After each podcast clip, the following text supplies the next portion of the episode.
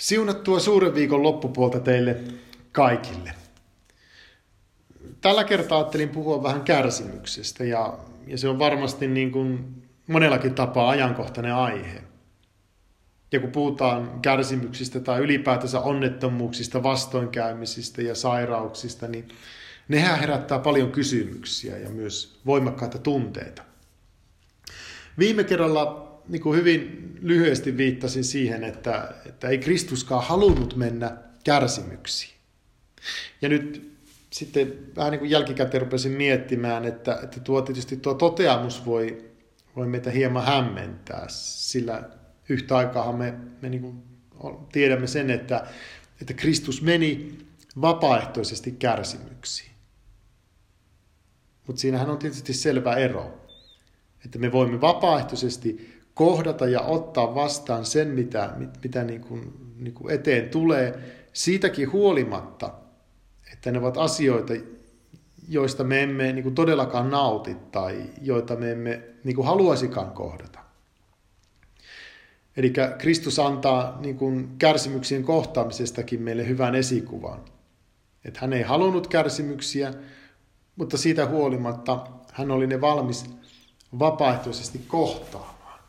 Se on sama niin kuin kirkon marttyyreillä on ollut, että eihän ne ole niin kuin hake, hakemalla hakeutunut sinne leijonien eteen, mutta, mutta ei he ole myöskään niin kuin, niin kuin sitten kieltänyt sitä, mitä on, on vastaan, vastaan tullut.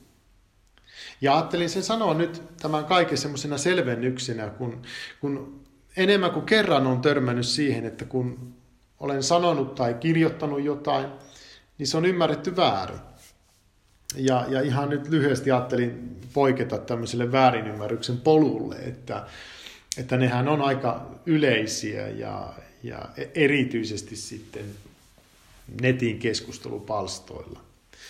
Et mulla on aina ollut, ollut tämmöinen niin kutsumus tehdä jonkin sortin opetus- ja, ja lähetystyötä, mitä nyt voi sanoa, että tälläkin hetkellä teen ja, ja yritän niin kuin vastata silleen hyvin maaläheisesti niin kuin moniin kysymyksiin, mitkä meitä askarruttaa. Ja aikoinaan sitten minä yritin tehdä sellaista nettilähetystyötä myöskin nimenomaan niin kuin silleen, että vastata ihmisten kysymyksiin noissa keskustelupalstoilla. Ja siellä sitten syntyi niitä tilanteita, joissa sanomiseni oli kyllä niin kuin sitten aika nopeasti vääntynyt niin kuin hyvin outoon muotoon. Ja, ja aina kyse ei ollut edes sellaisesta niin kuin viattomasta väärinymmärryksestä, vaan, vaan, vaan niin kuin, niin kuin tuntui siltä, että hän tietoisesta halusta ymmärtää niin kuin niitä asioita, mitä yritin sanoa, niin väärin. Ja ei, eh, ei ihme sitten, että noita keskustelupalstoja jotkut on, on luonnehtinut paikoiksi, joissa saatana pääsee oikein kunnolla tekemään tihutöitä. Että jos me mietitään nyt ihan mitä tahansa keskustelupalstoja, mitä tahansa aihetta, oli se sitten kukkien istutus, auton korjaaminen, hampaa vihlominen tai, tai ihan mitä tahansa, niin, niin e, aina niin kuin ennemmin tai myöhemmin niin siellä niin kuin tulee niitä väärinymmärryksiä, sitten rupeaa tulemaan vähättelyjä ja solvauksia ja ihan, ihan niin kuin mennään henkilökohtaisuuksiin. Et se on, niin kuin voi sanoa, enemmän niin kuin sääntö kuin poikkeus. Ja niin kuin omalla kohdalla mä sitten aika nopeasti kyllästyin niihin keskustelupalstoihin ja, ja, ja kaikkeen, mitä siihen liittyy, niihin väärinymmärryksiin ja, ja moniin kaikki tietäviin tyyppeihin, jotka sitten halus joka asiaan tarttua ja niistä, niistä viisastella. Ja se oli ehkä yksi syy, että mä ryhdyin sitten kirjoittamaan blogia ja ajattelin, että kirjoitan juuri sen, mitä haluan. Et siihen nyt sitten ei kukaan puutu eikä tartu, ellei nyt sitten niin kuin hyvässä hengessä lähetä tekstiviestejä tai sähköpostia, että Andrei hyvä, nyt kyllä puhut tai kirjoitat ihan puuta heinää. Näinkin on käynyt ja, ja on kyllä kiitollisuudella ottanut vastaan sen rakentavan palautteen. Tai ainakin yrittänyt. Ja, ja ihan samalla tavalla sanoin nyt teille tässä tilanteessa, että jos, jos, jos nyt rupeaa siltä kuulostamaan, niin äkkiä viestiä vaan tänne, niin, niin korjaan, korjaan jos olen, olen niin kuin väärin puhunut tai, tai sanonut, tai myöskin pyydän anteeksi. Mutta, mutta aina se palaute on tärkeä, niin kuin joskus aiemmin sitä mainitsin. Et en halua nyt sanoa, että automaattisesti kaikki netin keskustelupalstat on, on niin kuin suoraan saatanasta, että ei, ei suinkaan, että sehän on vaan niin tämmöinen työkalu tai alusta keskustelulle. Mutta mut kyllä niissä niin kuin kaikesta huolimatta niin meidän ihmisten raadollinen puoli pääsee herkästi valloilleen ja, ja niiden ylläpitäminen ja, ja valvonta niin vaatii paljon voimia ja kärsivällisyyttä. Että itse tiedän sitä ihan pikkaisen, mutta monet muut sitäkin enemmän, jotka on, on sitä työtä tehneet. Et ehkä tämän väärinymmärrysten ongelma voisi tiivistää siihen, miten viestinä professori Osmo Vio on, on, on sen sanonut. Hänellä se viestinä ensimmäinen lakihan kuuluu, että viestintä yleensä epäonnistuu paitsi sattumalta. Mutta mennään nyt takaisin siihen, siihen mistä piti, piti puhua, että tämä nettikirjoittelu ja, ja semmoinen kulttuuri, mikä siellä on, niin siitä voisi ihan oman lukunsa pitää sitten, että juttua riittäisi. Sairaudet, vastoinkäymiset, kärsimykset ja kuolema. Että, että, että mikä niitä yhdistää, niin voi sanoa, että jäljet johtaa syltytehtaalle, että kaikki liittyy syntilankemukseen. Ja, ja me niin kuin elämme maailmassa, jossa me edelleen joudumme kohtaamaan niitä lankemuksen seurauksia. Että me pu, niin kuin uimme tai voisiko purjehdimme siellä syntien syvässä meressä ja, ja, ja me joudumme siellä menemään siitäkin huolimatta, että me haluaisimme puolustautua, että en minä itse nyt ole niin paljon suuria syntiä tehnyt, mutta se ei menekään sillä tavoilla, että, että se on aina meidän omat synnit, minkä takia me joudutaan kärsimään, vaan, vaan kysymys on paljon, paljon niin kuin laajemmasta asiasta. Että, että niiden monien muiden syntien seurauksista mekin niin kuin maksamme sitten kovan hinnan. Ja, ja kärsimykset ja, ja vastoinkäymiset, että eihän ne koskaan tullut reilulta. Ja siihenkin on luonnollinen selitys, että syntiinlankemuksen alkusyy löytyy pahasta ja, ja se, mikä liittyy paholaiseen ja, ja, ja syntiin, niin, niin eihän, se, eihän se koskaan ole reilua. Et, et mistä pahan tunnistaa, pahan toiminnan tunnistaa siitä, että se ei ole koskaan reilu meitä ihmisiä kohtaan. Yleensä ensimmäisenä kärsii ne, jotka ei missään nimessä ole sitä ansainnut. Viattomat siis. Ja viattomat kärsii sen takia, kun joku muu antaa pahan toimia itsessä. Eli Jumala ei ole se, joka haluaa edistää kärsimyksiä ja, ja pahoja asioita tässä maailmassa.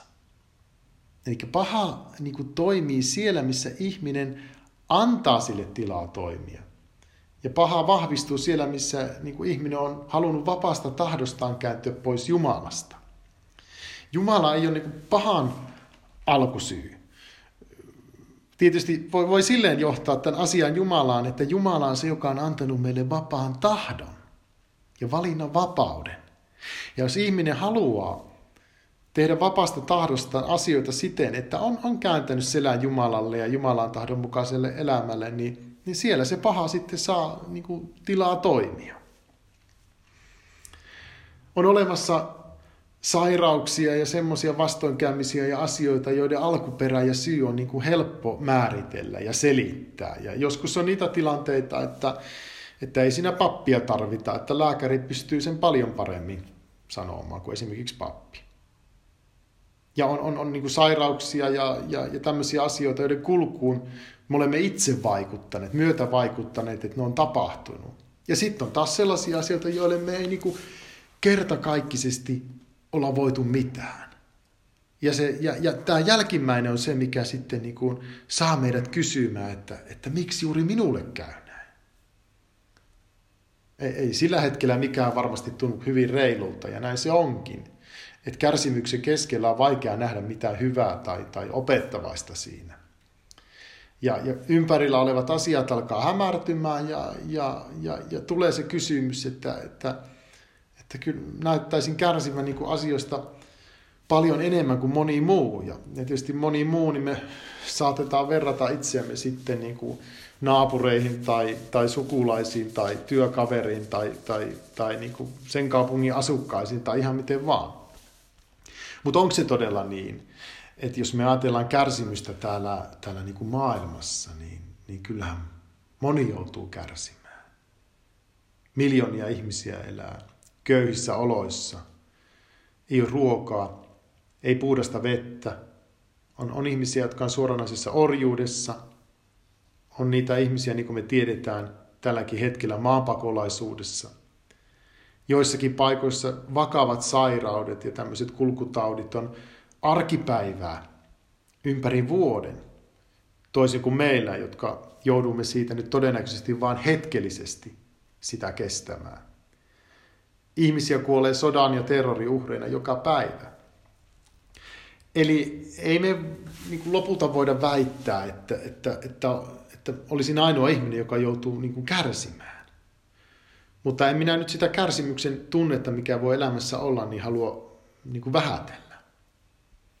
Ja, ja kärsimyksiä keskellä me saatetaan sitten kysyä Jumalalta, että miksi minua erityisesti nyt rangaistaan. Että, että vaikka uskon Jumalaan, käyn kirkossa ja yritän olla hyvä ihminen, niin eikö se niin kuin ole sellaista plussaa, että, että jos minä yritän olla hyvä ihminen, niin sitten mulle tulisi vähemmän niitä kärsimyksiä vastaan. Mutta niin usko Jumalaan ei, ei itsessään ole semmoinen asia, että se vapauttaisi meidät kärsimyksistä ja sairauksista. Apostoli Paavali sairasteli ja, ja, ja Johannes Chrysostomos oli henkilö, jolla ei ollut niin rautainen kunto. Mutta kumpikin kesti ja, ja kulkivat niin eteenpäin uskossa ja, ja toivorikkaana ja Chrysostomos vielä hyvin kauniisti tiivisti koko elämänsä niin kuin kuolivuoteellaan sanoi, että kunnia kaikesta Jumalalle. Eli usko ei, ei vapauta meitä automaattisesti kärsimyksistä. Tietysti voi olla, että, että, että usko vaikuttaa niin, että, että me voimme parantua sairauksista, mutta, mutta silloin kyse niin kuin erityisestä armosta ja ihmeestä, ja emme voida sellaisia niin kuin ruveta pitämään semmoisena automaattisina ja itsestään selvinä asioina. Niitä tapahtuu, mutta, mutta se ei ole silti sellainen niin kuin itsestäänselvyys. Ja, ja vaikka nyt sitten emme, et, et, et joku voi kysyä sitten, että mikä, mikä hyöty siitä uskosta sitten on, niin, niin se ei vapauta kärsimyksistä, mutta se antaa kyvyn niin kuin nähdä, nähdä niin kuin vastoinkäymisten yli, niin kuin nähdä niin kuin tästä hetkestä niin kuin pitemmälle. Ja, ja se antaa sitten meille toivon jaksaa, jaksaa silloinkin ja, ja, ja olisi oikeastaan vastoinkäyminen millainen tahansa, niin se ei saa meitä kokonaan haltuun. Eli sillä on suuri merkitys sillä uskolla ja, ja sen myötä toivolla, sen, sen kaiken keskellä. Nyt sitten Kristuksen kärsimykset on, on jäänyt tässä hieman sivulle kaikessa, mutta, mutta olisihan niistä hyvin ajankohtaista puhua juuri nyt. Ja Kristuksen ristinkärsimykset on jotain, mitä on hyvin vaikea sovittaa niin kuin meidän ymmärryksen. Että tämä, tämäkö on nyt se Jumalan tahto. Mutta mut se pitääkin nähdä kokonaisuutena. Että mistä näkyy sitten ilmi koko se Jumalan tahto ja kaitselmus. Että ilman ristiä ei olisi ylösnousemusta, ilman ylösnousemusta moni asia menettäisi merkityksensä. Eli se, mikä kärsimyksen ja kuoleman hetkellä on, on näyttänyt toivottomalta, niin, niin se ylösnousemuksen kautta se onkin täydellinen toivon ja, ja pelastuksen lähde. Mutta mut tämän maailman logiikalla sitä on vaikea ymmärtää.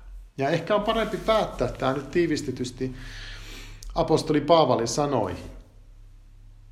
Jumala on kyllä osoittanut viisautensa, mutta kun maailma ei omassa viisaudessaan oppinut tuntemaan Jumalaa, Jumala katsoi hyväksi julistaa hulluutta ja näin pelastaa ne, jotka uskovat. Juutalaiset vaativat ihmettekoja ja kreikkalaiset etsivät viisautta. Me sen sijaan julistamme ristiinnaulittua Kristusta. Juutalaiset torivat sen herjauksena ja muiden mielestä se on hulluutta. Mutta kutsutuille, niin juutalaisille kuin kreikkalaisillekin ristiinnaulittu Kristus on Jumalan voima ja Jumalan viisaus. Jumalan hulluus on ihmisiä viisaampi ja Jumalan heikkous ihmisiä voimakkaampi.